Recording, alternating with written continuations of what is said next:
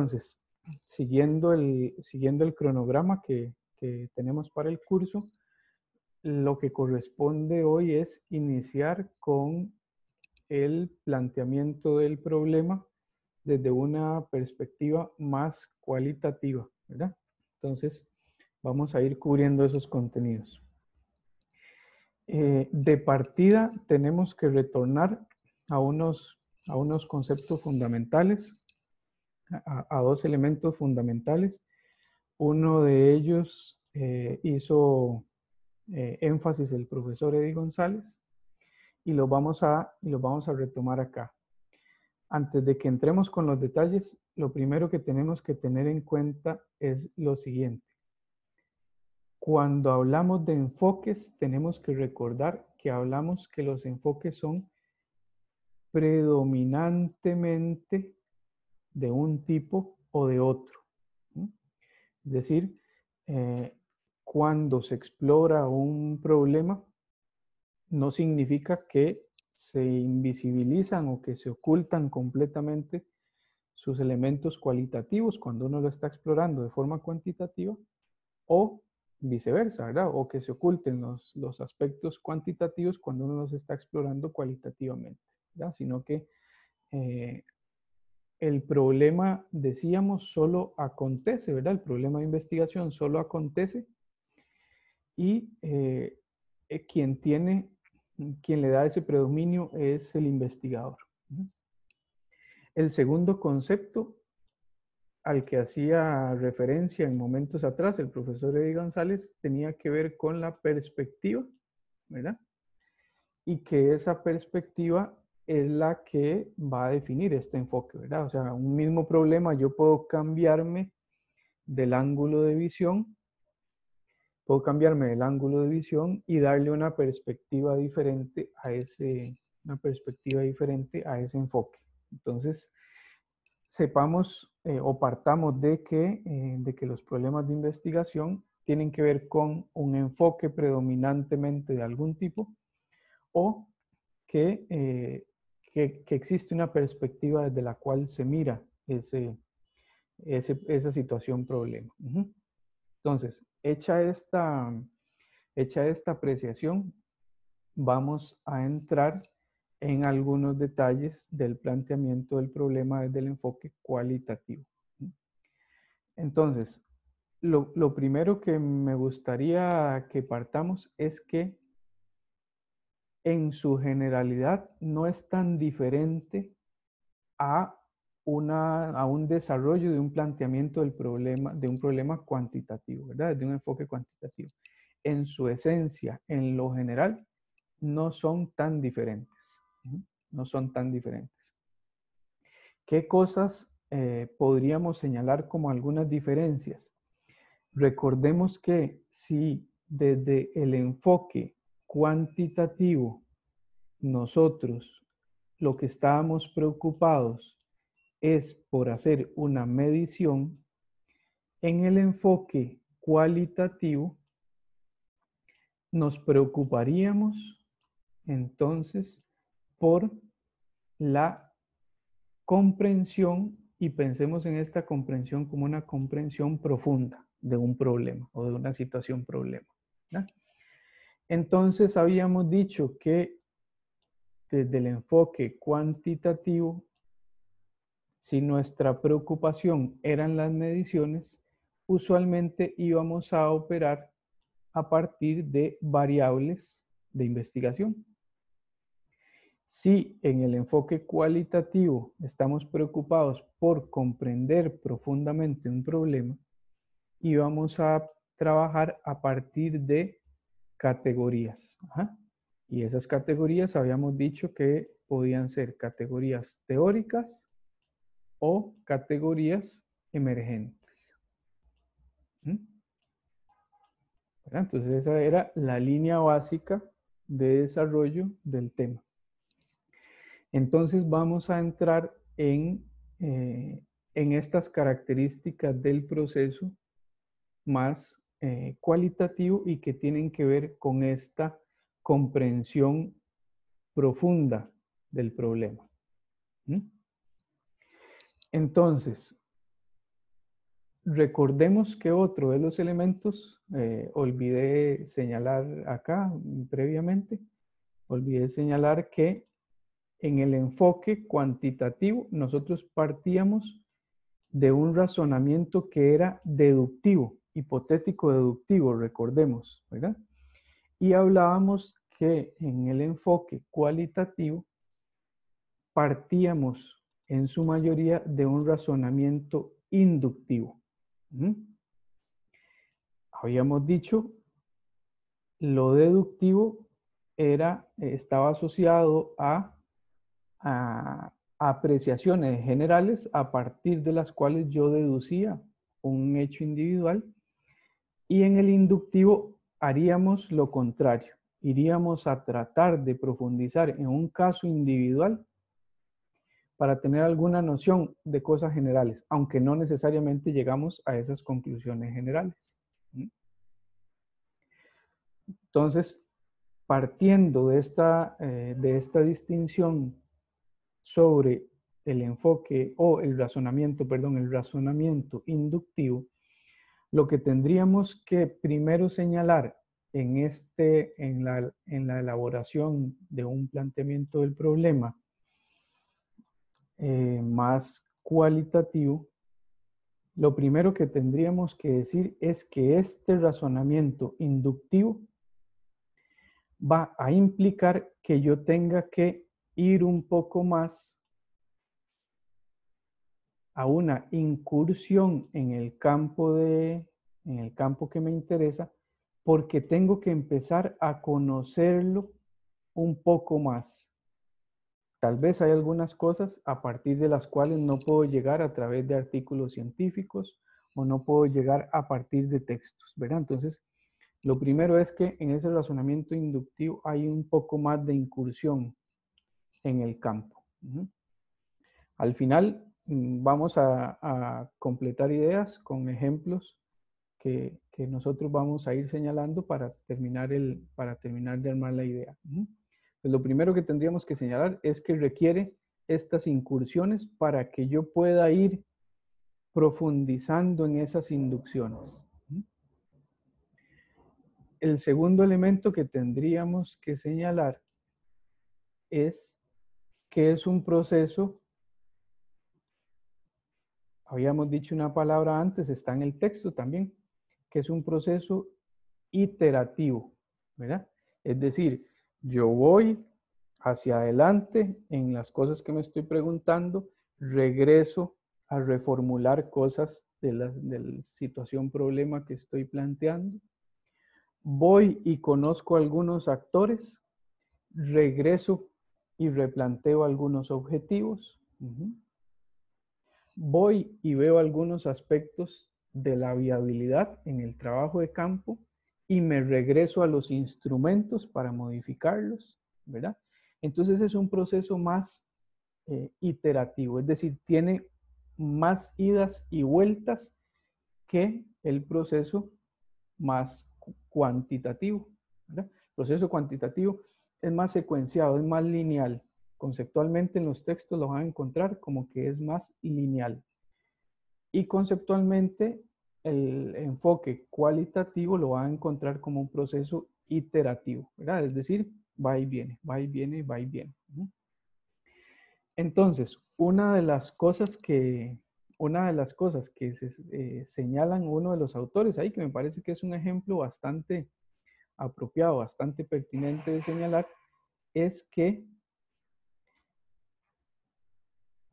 si en el caso de la investigación cuantitativa yo tengo prácticamente un mapa de ruta de todo lo que voy a hacer, en el enfoque cualitativo es como entrar a un laberinto.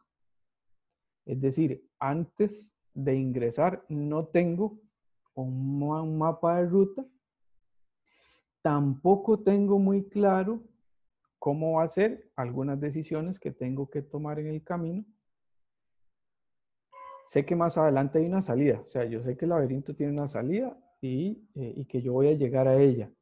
Ahora, cómo llego a ella es la diferencia.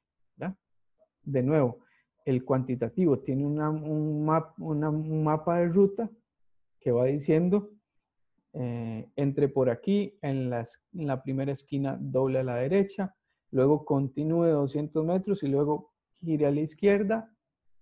Y va a llegar. En el proceso cualitativo, yo sé más o menos por dónde entro, yo sé más o menos por dónde voy a salir, pero no tengo claro cuáles son los caminos que hay en medio.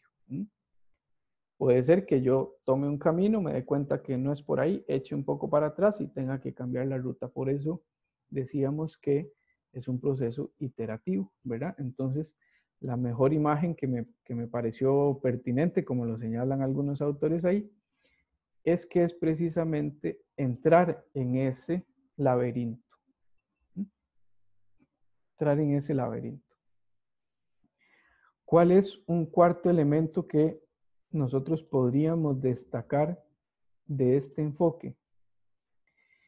Es que si ese enfoque tiene que ver más con la comprensión profunda de los fenómenos, significa que esa comprensión profunda pasa por el hecho de que yo trate de aproximarme más, busque mejores instrumentos, busque mejores mecanismos para llegar a dimensiones más subjetivas del fenómeno.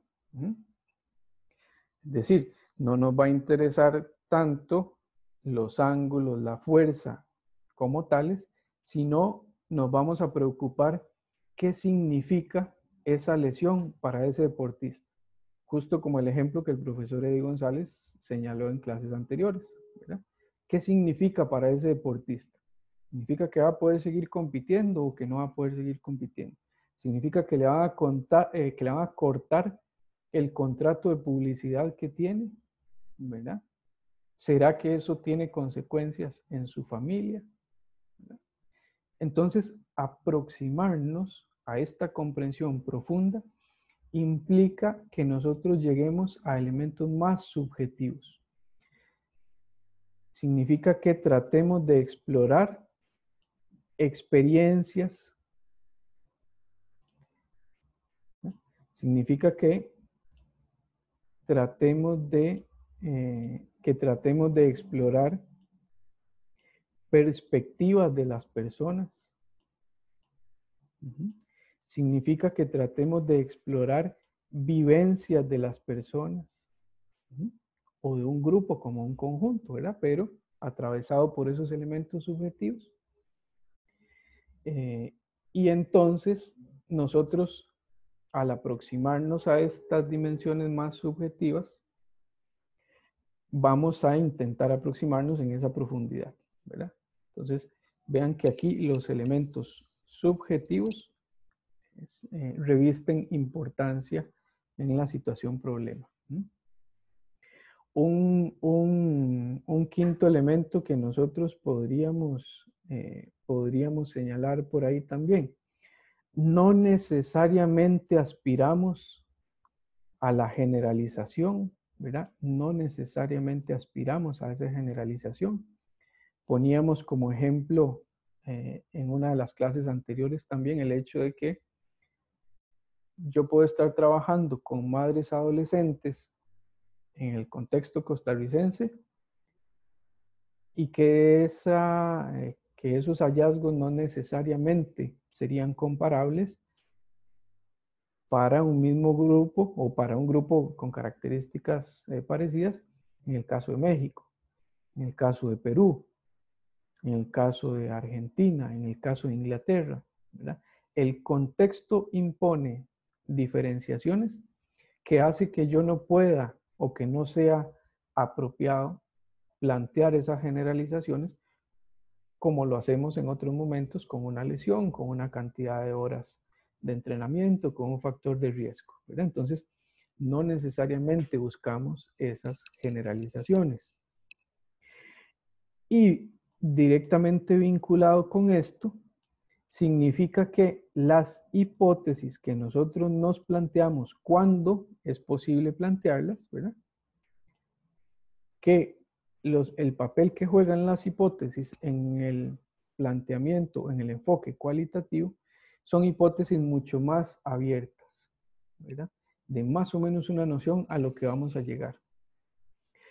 No son las hipótesis típicas que utilizamos en el enfoque cuantitativo de que hacemos una asociación entre la variable dependiente la variable independiente sometemos esa relación a pruebas numéricas, ¿verdad? A, través de distintos tests, a través de distintas pruebas estadísticas, eh, sino que más bien aquí las hipótesis son más abiertas, no hacen referencia a mediciones y por lo tanto no, las exploramos a través de análisis numérico de hipótesis como lo conocemos clásicamente en el enfoque cuantitativo.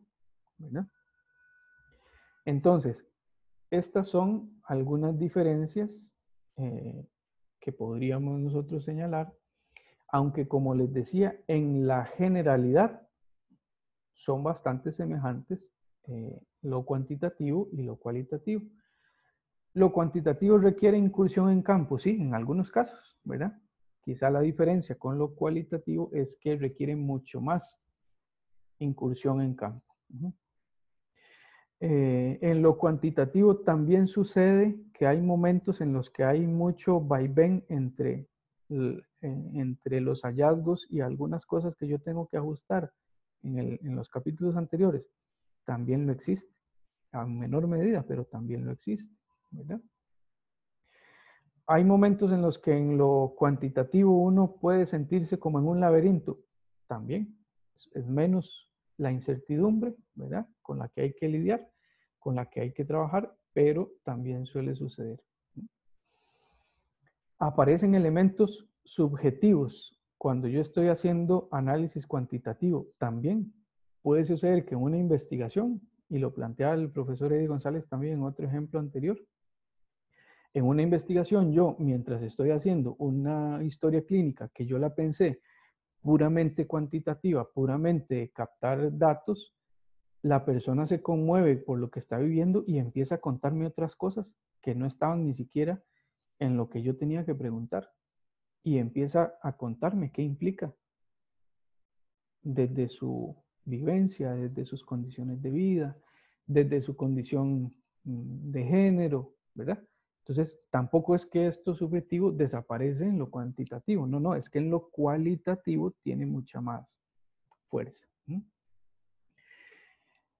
yo tengo dificultades para hacer generalizaciones cuando estoy trabajando en lo cuantitativo. Sí, también. También hay pruebas que no nos dan alcance para poder explicarlo o compararlo con otros contextos. Entonces, de nuevo les decía, son algunas diferencias porque hay unas profundizaciones en lo cualitativo, pero no es que no acontezcan en el enfoque cuantitativo, sino es la importancia que nosotros le damos a este desarrollo, a este desarrollo. Entonces, eh, los objetivos deben aparecer también, las preguntas de investigación también deben aparecer, ¿verdad? O sea, se sigue más o menos una misma, eh, una misma lógica de desarrollo, ¿verdad? Este, he, ido hablando muy seguido. Eh, Eddie, no sé si querés agregar. Hola chicos, este, yo la verdad no me siento como muy bien hoy, entonces he dejado un poco que, el profesor de Alfaro se, se encargue de, de, la clase más. Igual tengo muy poca experiencia desde, desde mi formación en procesos cualitativos, entonces también aportaré lo, lo que pueda. Em, no, me parece muy bien. Eh, en el quinto punto sobre las generalidades, tal vez estaba pensando, César, que si bien eh, tiende a ser difícil la generalización de los, em, de los resultados de una investigación desde el punto de vista cualitativo, a otros escenarios o a otros enfoques, nos va dando por lo menos algunas eh, características importantes de revisar en los otros contextos, porque puede ser que estas eh, categorías emergentes eh, se puedan repetir en los otros contextos y se comporten de manera diferente.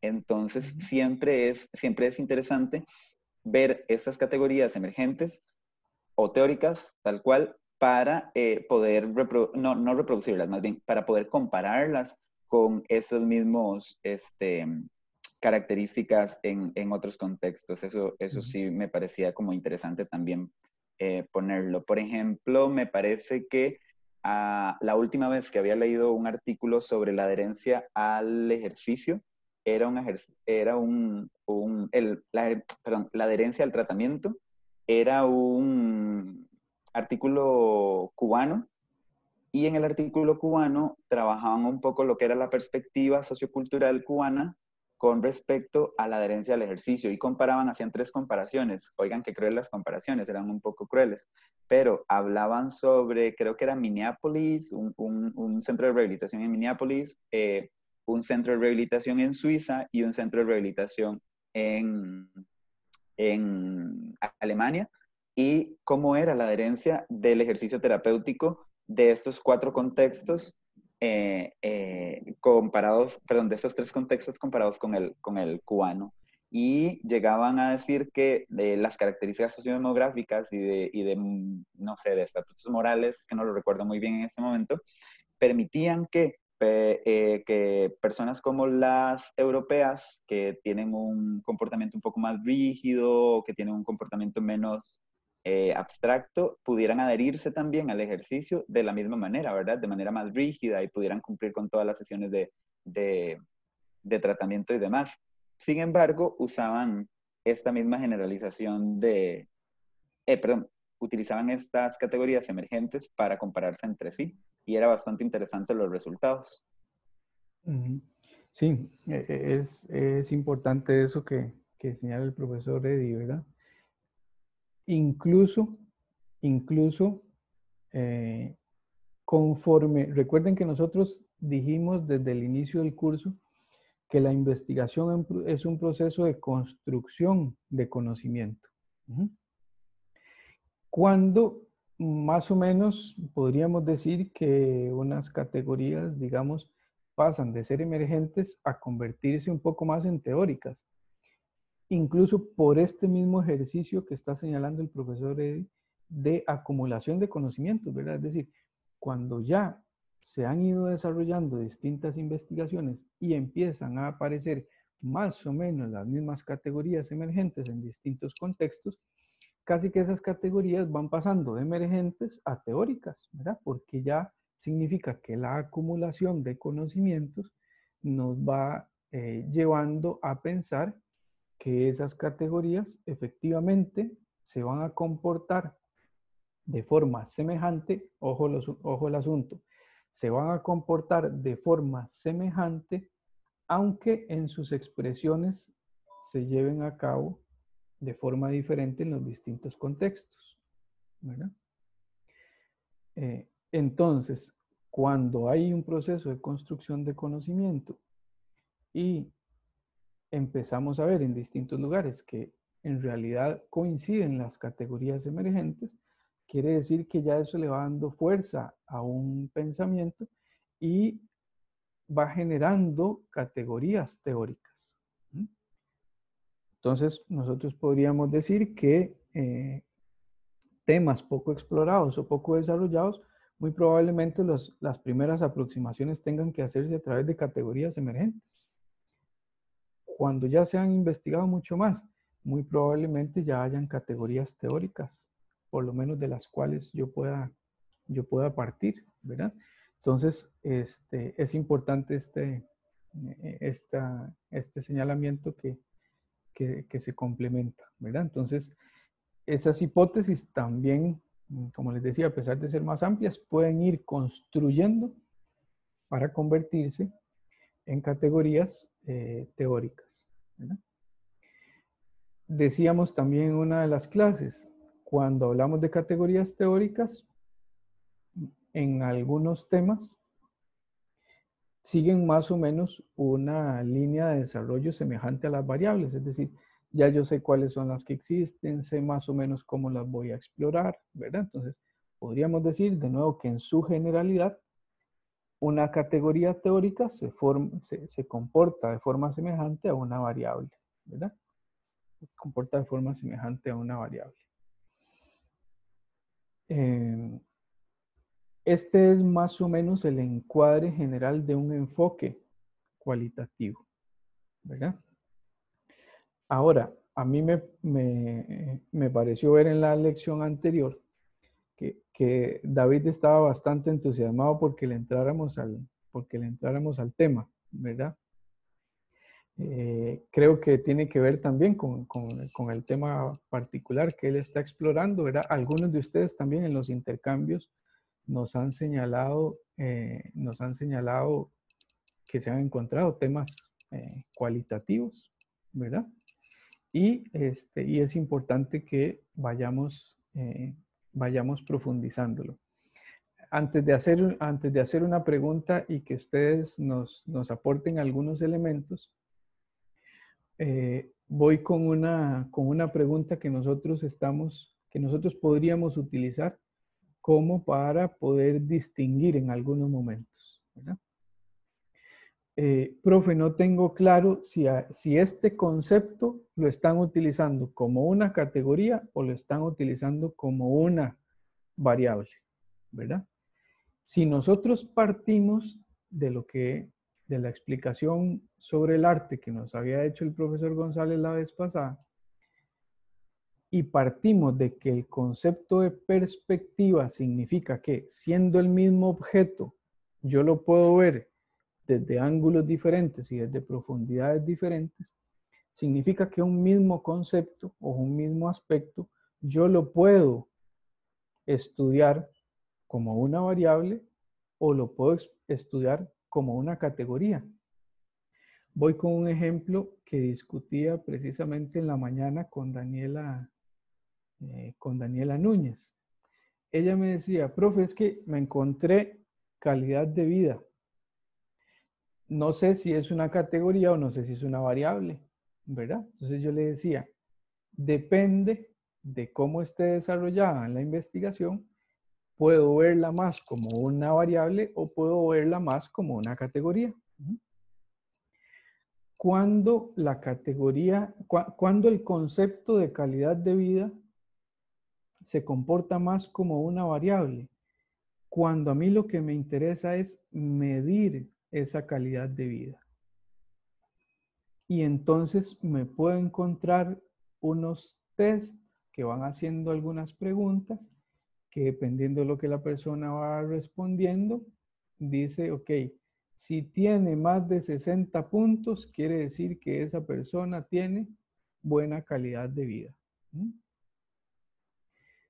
Ahora, esa, ese mismo concepto analizado desde una comprensión profunda de lo que es calidad de vida, me debería llevar a mí a preguntarme más bien o a recurrir, por ejemplo, a una entrevista en profundidad y sentarme yo un par de horas con una persona que tiene una enfermedad crónica y preguntarle qué es calidad de vida, en qué se expresa su calidad de vida, cómo son sus relaciones con sus amistades, con sus familiares, con el trabajo, con su sexualidad.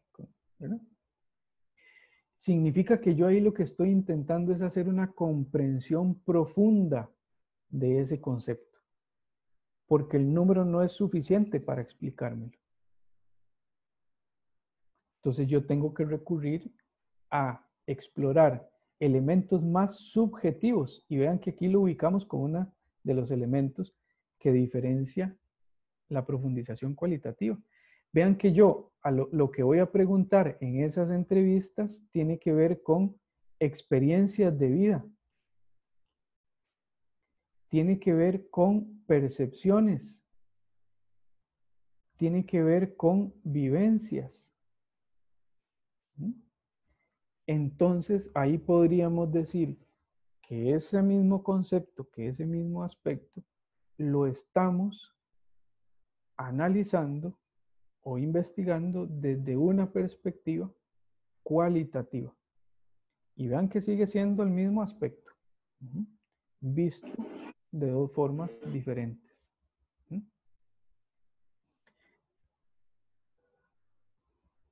Preguntas, inquietudes hasta este momento? Chicos, ¿es posible que en este momento ustedes puedan eh, decir categorías eh, teóricas y experimentales de, sus, de los estudios que han leído o de sus fenómenos de estudio? ¿Es posible que tengan un acercamiento desde ya, que los puedan estar reconociendo y ya los tengan claros? He hablado con algunos de ustedes en las, en las diferentes citas y he encontrado di, que están bastante claros con esto. Sin embargo, cuando estás realizando tu propia investigación, es muy claro verlo en los artículos, pero no es tan claro cuando tenés que determinarlo y hacer la metodología. Digo que casi siempre necesitas como un poco de guía. Entonces pregunten ahora. Yo creo que a la mayoría de los que han estado hablando conmigo estos días, hemos estado pensándonos ya en, en pasar de la idea de investigación a la conceptualización del, del planteamiento y, y, y, estas son dudas que van a emerger. Entonces, ahora que estamos nosotros dos aquí, creo que sería interesante que lo habláramos.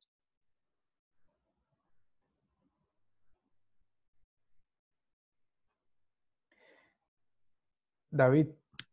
Profe, pero ¿cuál es, o sea, ¿cuál es la pregunta? Entonces, o sea, ya le entendí la indicación, pero no entendí entonces cuál es la pregunta. Creo que quiere que hablemos. De que leemos algún ejemplo, una cosa así. Exacto, ya, ya las puedes identificar.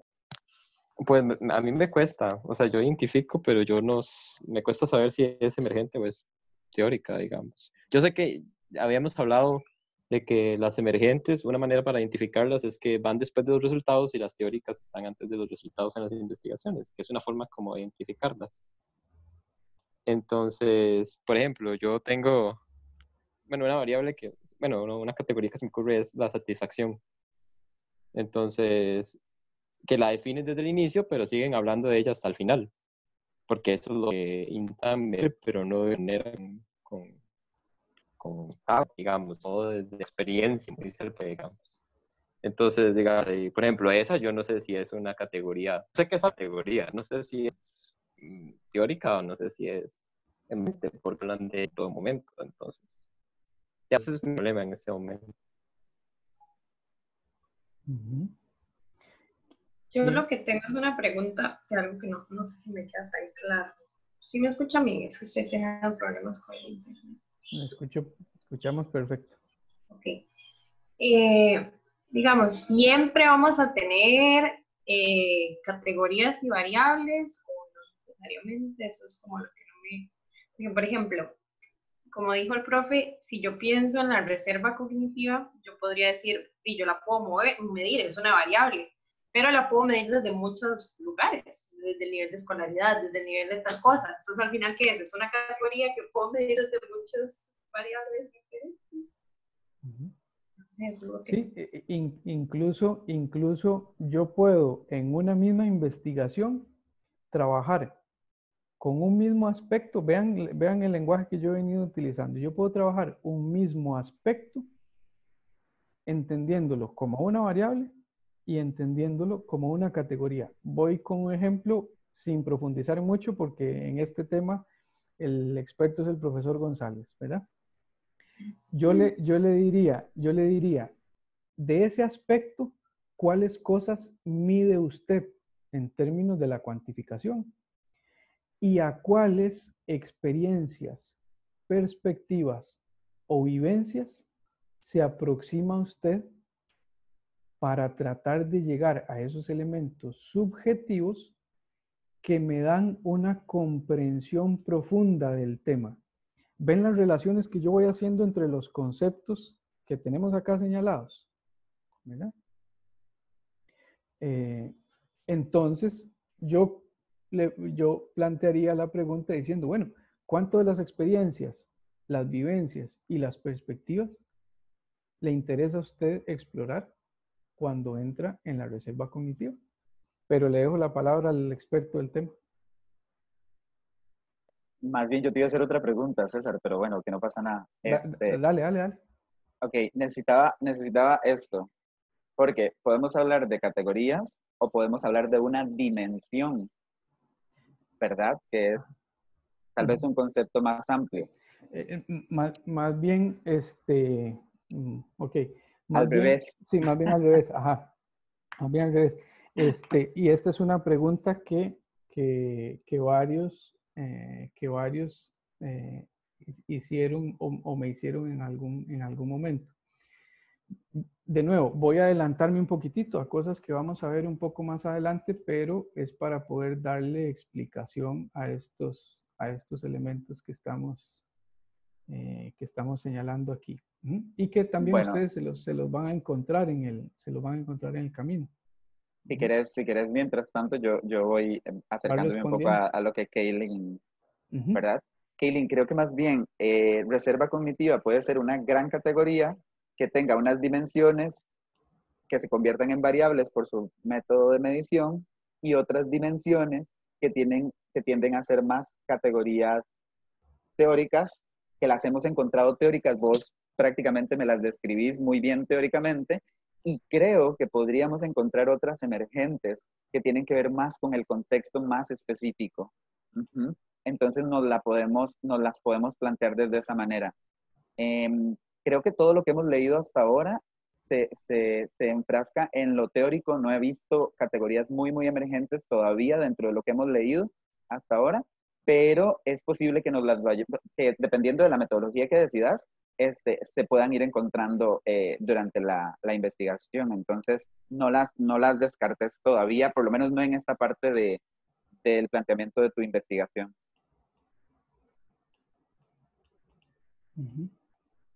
Gracias. Este, voy eh, a, seguir más o menos esta lógica, eh, la lógica que veníamos planteando de eh, el ejemplo de calidad de vida, ¿verdad? Que yo la puedo ver desde dos perspectivas. Entonces, decimos que el aspecto central que a mí me interesa señalar o estudiar ¿verdad? El aspecto que a mí me interesa señalar es calidad de vida. El que a mí me interesa investigar. Les decimos calidad de vida. Ese es el aspecto central de nuestra investigación. Eh, ojo con una explicación previa. Recuerdan que yo les decía que cuando yo trabajo con categorías teóricas, se comportan de forma semejante a una variable. El ejemplo que vamos a plantear aquí es, aplicaría para, eh, para cuando las categorías son teóricas. Ahora vamos a volver sobre esta pregunta que hacía David, pero vamos a hacer esta, vamos a hacer esta explicación. ¿Cómo mm, cuando, las variables, eh, cuando las categorías teóricas se comportan de forma semejante a una variable. Entonces. Permiso, profe, ya son los 40 minutos. Ajá, ok. Cumpliendo el rigor, entonces eh, hacemos pausa cinco minutos. Nos vemos a qué hora, Melanie? Faltando cinco para las tres. Faltando cinco. A las 12.55. Perfecto, gracias.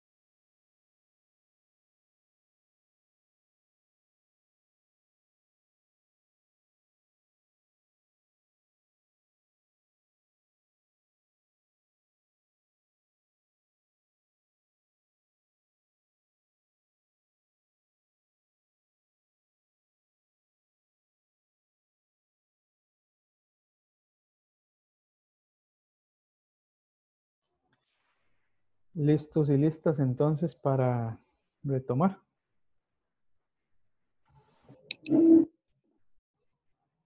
Sí, veo por ahí pulgares levantados y todo el asunto. Veo a Mateo ya tomando apuntes, bien sentado. ok. Eh, entonces vamos a, eh, vamos a continuar con la explicación de las... Eh, vamos a continuar con la explicación que teníamos en, proceso. Entonces, voy a hacer una, voy a desarrollar primero la explicación y luego voy a volver sobre la distinción que hacía eh, o, la, o la pregunta que hacíamos en relación con los indicadores y las dimensiones, ¿verdad? Partiendo de el, de la calidad de vida como el aspecto que a nosotros nos interesa desarrollar, esa calidad de vida entendida como una variable tiene una definición conceptual, ¿verdad? Entonces ahí vamos a decir, bueno, por calidad de vida se entiende tal y tal y tal cosa. ¿Qué es lo que pasa? Que esa calidad de vida entendida como una variable puede ser que yo encuentro un instrumento que diga que esa calidad de vida se desagrega en cuatro dimensiones. ¿Mm? Esas cuatro dimensiones, vamos a poner así rápidamente ejemplo, trabajo, ¿verdad? Eh, educación, recreación y vamos a ponerle aquí este, sexualidad, por decir cuatro dimensiones. Entonces, resulta que yo tengo ese instrumento eh, en el que me dice que hay un instrumento que mide calidad de vida y que se desarrolla a partir de estas cuatro dimensiones. Volviendo sobre el hecho de que lo que hacemos son mediciones, muy probablemente cada una de estas dimensiones tiene un conjunto de preguntas, qué sé yo, si responde eh, sí, le ponemos un 10, si responde eh, no mucho, le ponemos un 5, si responde nada, le ponemos un 0 y al final de cuentas me da un valor. César, le tengo dimensiones más específicas para calidad de vida, ¿le parece? dale. Bienestar físico, la primera. Ok, vamos a ver un momentito, nada más dame un toque aquí para eh, para poder anotarlas. Ajá, adelante. Bienestar físico. Bienestar físico, ajá. Eh, la segunda es bienestar social. Bienestar social.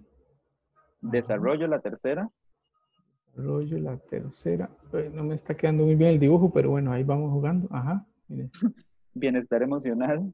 Bienestar emocional. Ajá. Y por último, una, voy, dos. Ah, bienestar material. Bienestar material. Ajá. Ok. Entonces, ojo aquí con un asunto importante. ¿Vieron lo que nosotros hicimos? Desagregar, descomponer esa calidad de vida en otro conjunto de elementos. Eso es lo que en los textos, o uno en algún momento se lo puede encontrar eh, como eh, aspectos de, la, de una variable o en realidad a mí me ha servido más eh, para no crear confusión como concepto y para tener claro esta idea de cómo se desagrega una variable, es importante entenderlo como subvariables. Es decir, la exploración de todas estas subvariables me explican las mediciones que yo quiero hacer de calidad de vida. ¿Qué sucede entonces? Que es muy probable que en los artículos científicos ustedes encuentren más subvariables porque la variable central está, podemos imaginarla así, esa variable central está en el título y está en la pregunta. Pero todo lo que luego ustedes encuentran desagregado en datos, en análisis, en discusión, muy probablemente lo que hagan es discutir las subvariables, discutir cómo se relacionan entre sí. Discutir qué las afecta, qué no las afecta, qué, ¿verdad? Entonces, es importante que nosotros las entendamos como subvariables y luego otro concepto ahí adicional es el de indicador. No, me voy, no voy a entrar en ese eh, ahorita porque luego lo vamos a ver más adelante cuando veamos, eh, cuando veamos otro ejercicio de, operacionalización. Lo que me interesa que tengamos claro es que eh, muy probablemente cuando ustedes van leyendo, están viendo el análisis de las subvariables porque en realidad la variable central es un concepto que casi está en el título, está en la pregunta y está en el objetivo, ¿verdad? Entonces, en realidad, ¿qué distingue una variable de una subvariable? Es un asunto de jerarquía conceptual nada más. Si quieren, imaginémoslo como em, como una teoría de conjunto matemática, ¿verdad? ¿Qué es más grande? ¿Qué, contiene a qué? ¿El bienestar físico contiene la calidad de vida o la calidad de vida contiene el bienestar físico? ¿No? La calidad de vida contiene al bienestar físico y por lo tanto una es la variable y las otras serían las subvariables. ¿Qué contiene al bienestar, el, bienestar social contiene a la calidad de vida o la calidad de vida contiene al bienestar social.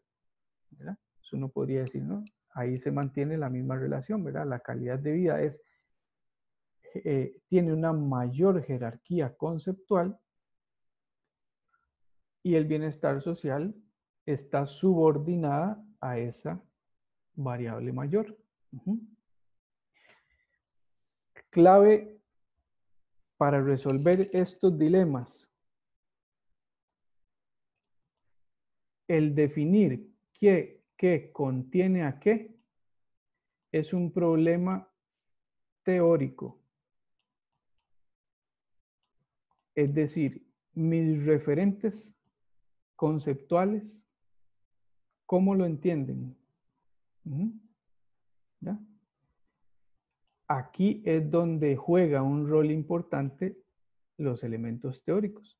Porque si no, aquí yo me puedo hacer un lío y yo puedo decir, bueno, es que para mí el bienestar social más bien contiene la calidad de vida. Sí, sí, ahí nos podemos hacer todas las discusiones filosóficas que nosotros nos podamos imaginar. Ahí están abiertas. ¿Quién lo resuelve? Lo resuelve quiénes son sus referentes teóricos y cómo entienden una cosa y la otra. Porque debe haber congruencia en esa subordinación. Un ejemplo muy fisioterapéutico, que uno diga, bueno,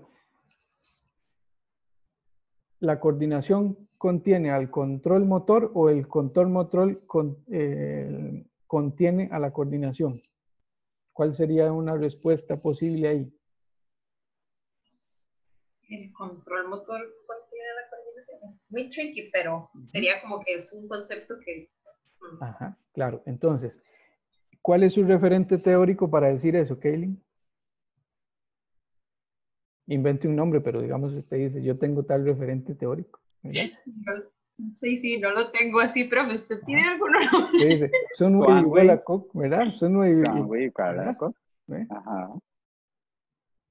Filosóficamente ahí yo me podría hacer una historia y, y decir que, que, que, es que la coordinación es fundamental porque en la concepción de mente eh, de Hegel, la coordinación, todo eso cabe como, como, como discusión filosófica, pues sí, cabe pero para definirlo y para darle coherencia interna al documento, yo parto de un referente teórico.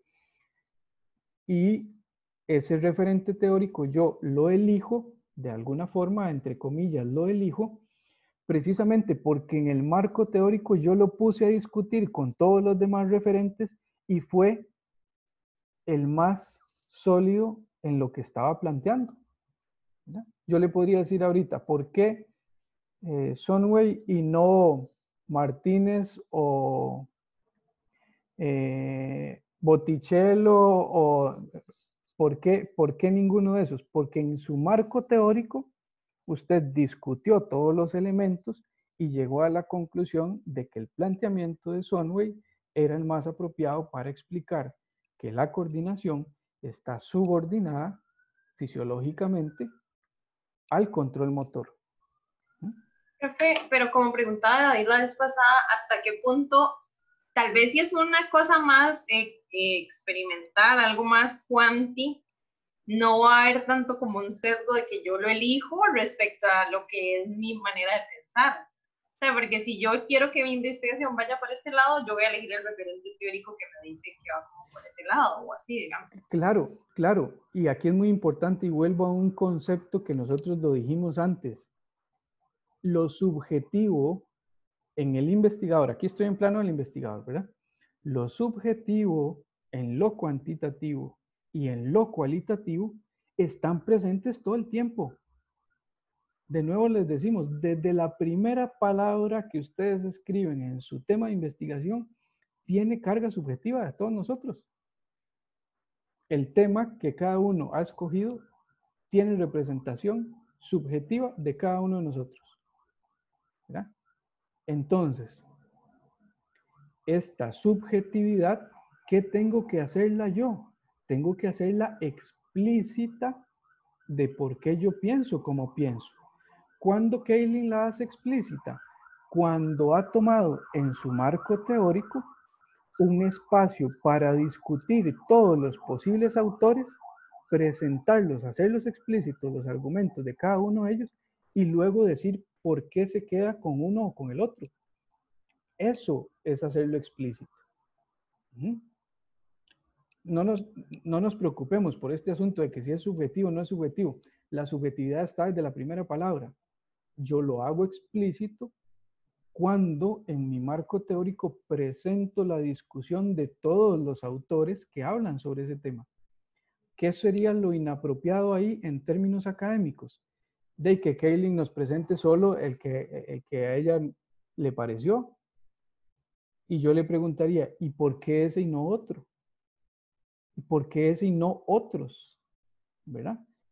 Entonces, ahí es donde académicamente es importante que yo presente todos los autores que han discutido ese tema para que luego yo decida cuál es mi referente teórico. Eh, no sé si respondo un poco por ahí este, este asunto, ¿verdad?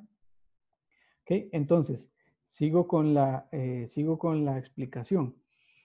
Los, eh, las lo que muy probablemente ustedes empiecen a encontrar más discutido en los artículos científicos son algunas subvariables.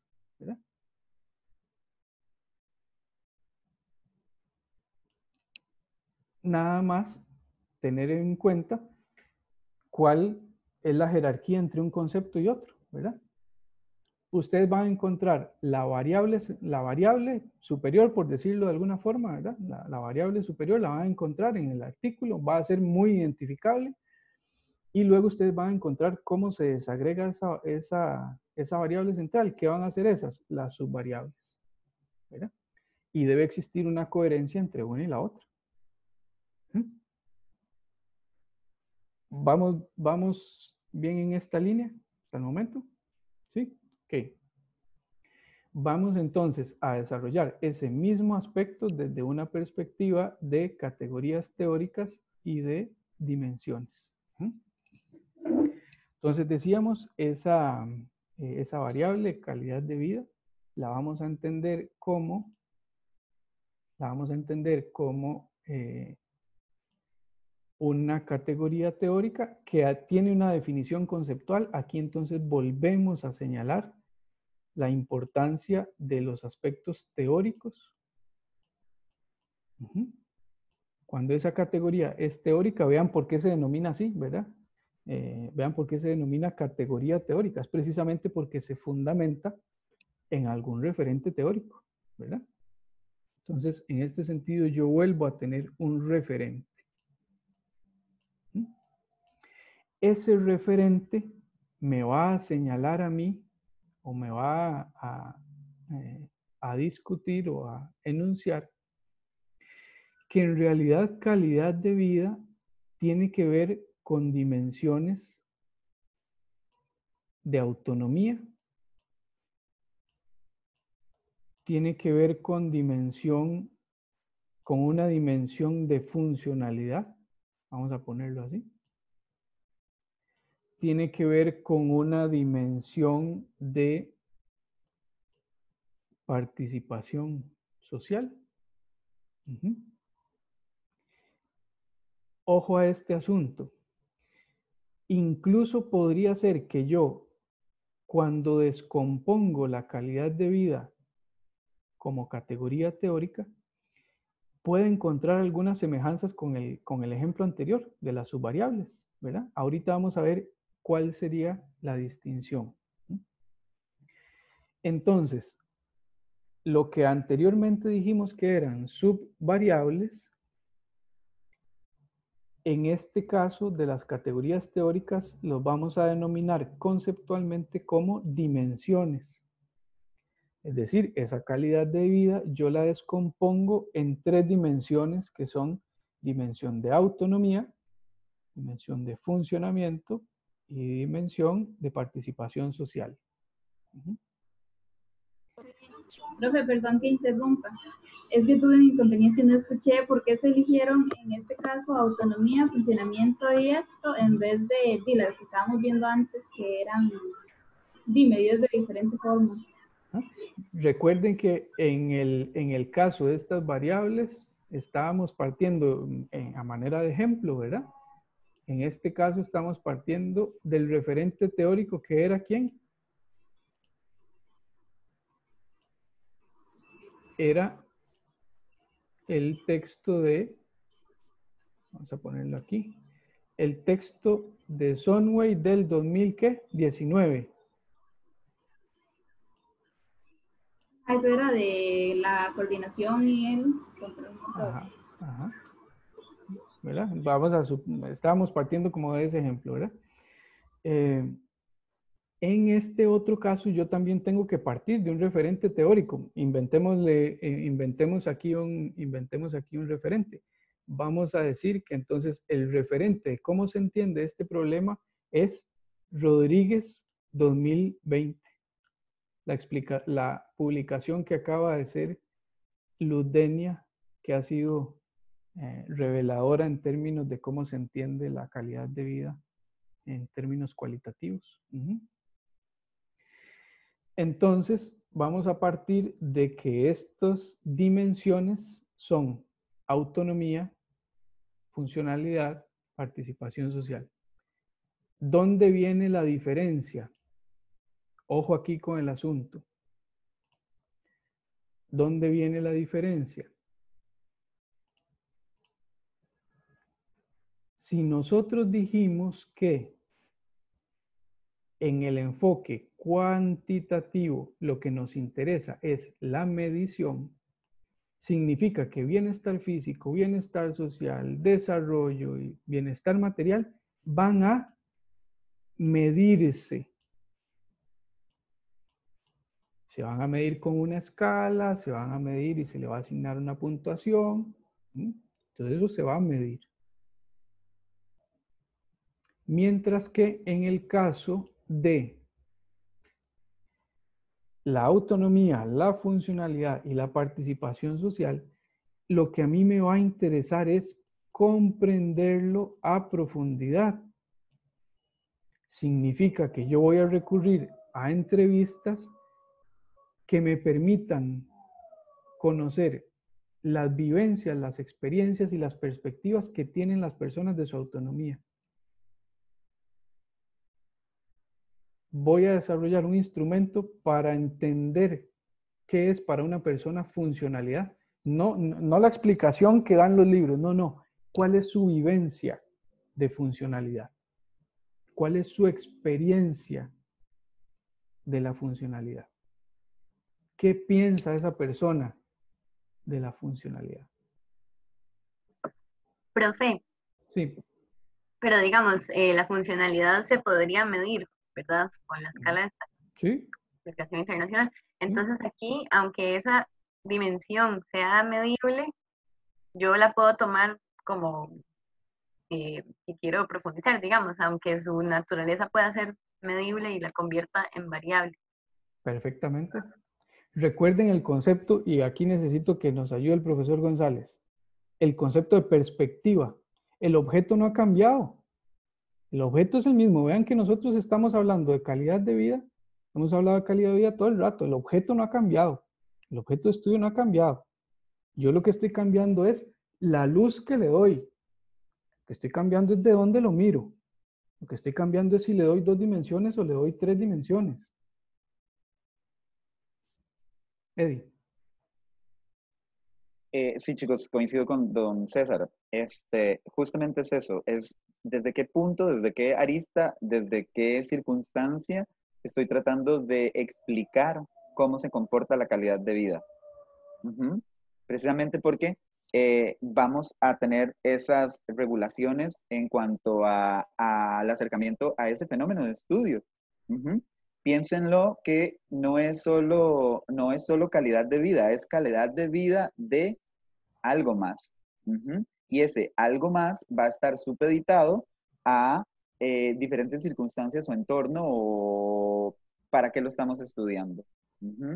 Eh, anteriormente eh, vieron que teníamos esas cinco categorías, esas cinco categorías creo que son de la OMS de calidad de vida, las, las que están en verde desde una perspectiva más quali, y estas nos van a servir justamente para, perdón, desde, y nos van a servir justamente para marcar números, para marcar eh, intervalos, para poder eh, categorizar a las personas dentro de esos intervalos. Cada una de esas categorías este, nos va a decir algo. Creo que algunos interventories sobre quality of life tienen que trabajar mucho sobre eh, estas, estas circunstancias, ¿verdad? No es lo mismo o, para ver, estos eh, cuestionarios sobre calidad de vida lo que tratan de hacer justamente es tomar una perspectiva muy mínima, muy pequeña y desde, desde una condición también de, la población específica, ¿verdad? Tenemos calidad de vida para Parkinson, tenemos calidad de vida para adulto mayor, tenemos calidad de vida para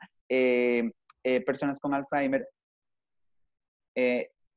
Y tratan de justamente reunir cuáles son las condiciones de estas calidades de vida que le van a permitir al, al, al, al paciente o a la persona desarrollarse o no las mismas las podemos tomar desde una perspectiva más quali, eh, desde autonomía, desde funcionalidad, desde participación social. Uh -huh. Vean que eh, podríamos tal vez hacer un intercambio entre eh, bienestar social con participación social, ¿vale? Bienestar social arriba en quali y participación social abajo.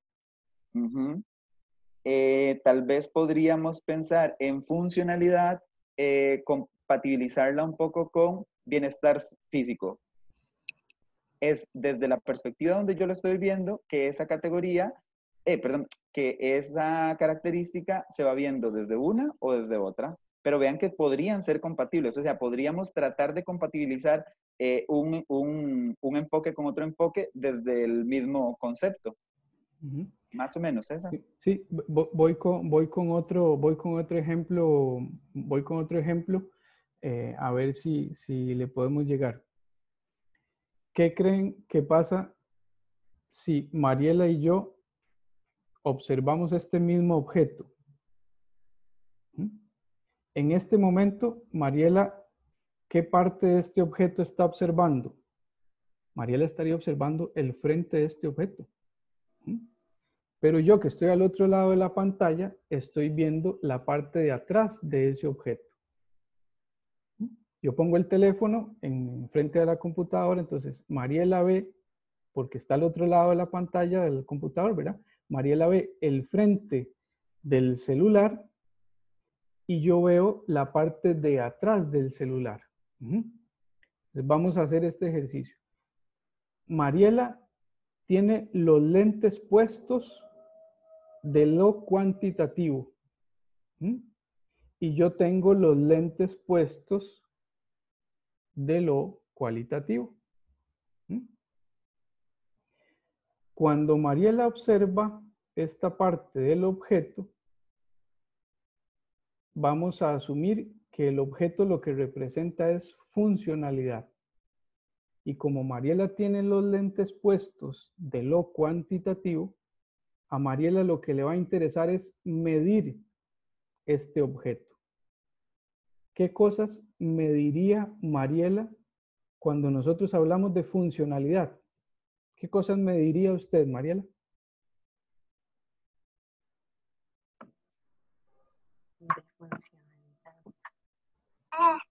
Em, las, típicas que hacemos nosotros. Estoy en blanco, muy feo. Marcha, marcha fuerza, ángulo de movimiento. Porque Mariela tiene los lentes puestos de medir, cuantificar ese fenómeno. ¿Mm? Yo que estoy del otro lado y que lo estoy viendo de otra perspectiva diferente y tengo además los lentes puestos de lo cualitativo, estoy viendo el mismo objeto que es la funcionalidad. Pero a mí no me interesa medirlo. A mí me interesa comprenderlo. Y entonces yo me siento con esa persona y le digo, ¿qué se siente no tener la fuerza para poder hacer un movimiento que le da a usted autonomía para vestirse? ¿Qué se siente que otra persona tenga que vestirlo a uno porque uno no se puede vestir a sí mismo? ¿Qué impacto tiene eso en su autoestima? Y el objeto es el mismo. Nosotros estamos los dos observando funcionalidad. Lo que pasa es que Mariela la midió y yo la estoy tratando de comprender en otras dimensiones subjetivas atravesadas por la experiencia, por las vivencias y por la percepción. ¿Por qué a nosotros se nos hace tanto colocho esto? Porque estamos acostumbrados solo a mirar desde la perspectiva cuantitativa. Todos ustedes saben medir ángulos. Todos ustedes saben medir fuerza. Todos ustedes saben observar marcha.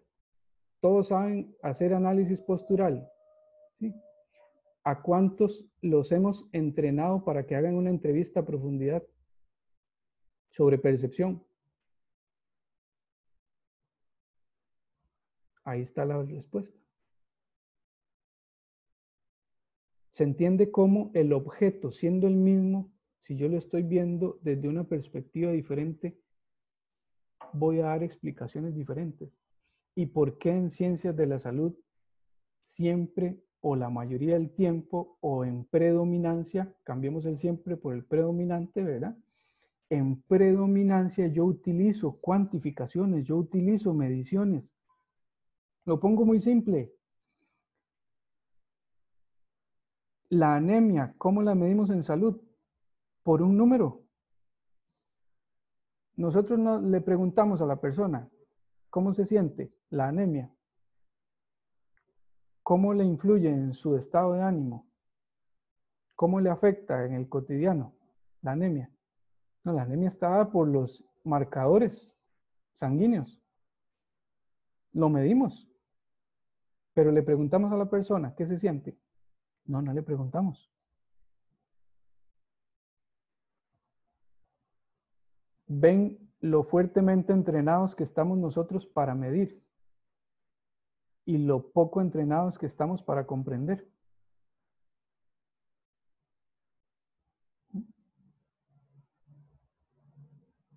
Entonces, como decía el profesor Eddie González, incluso yo podría hasta tratar de empatar bienestar social con participación. Pero cuando yo lo investigo como una variable, lo que voy a tener es un dato numérico.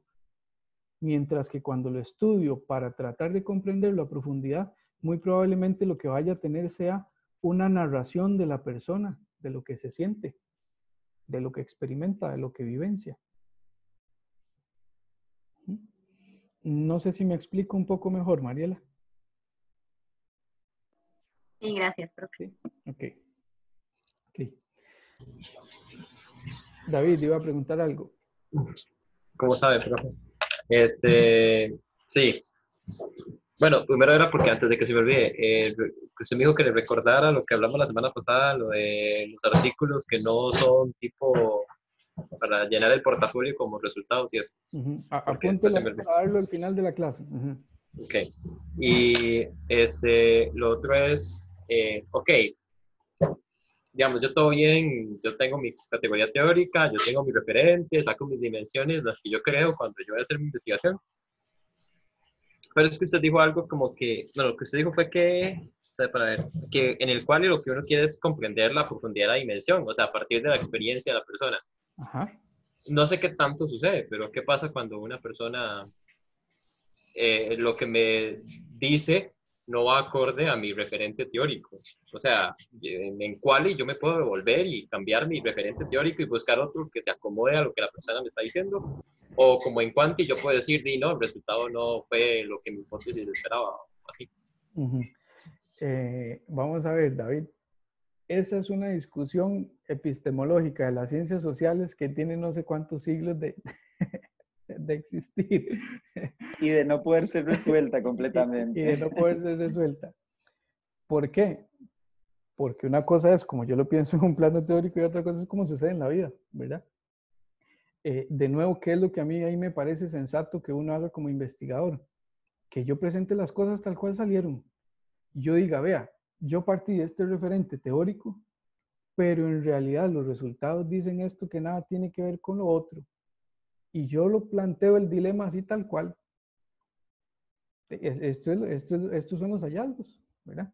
Creo que más bien mal haría uno en ajustar las respuestas al referente teórico o cambiar el referente teórico para que coincida con las respuestas, ¿verdad? En la investigación, e, en la ética de la investigación, debemos tener en cuenta la honestidad, la transparencia, el ser explícito, ¿verdad?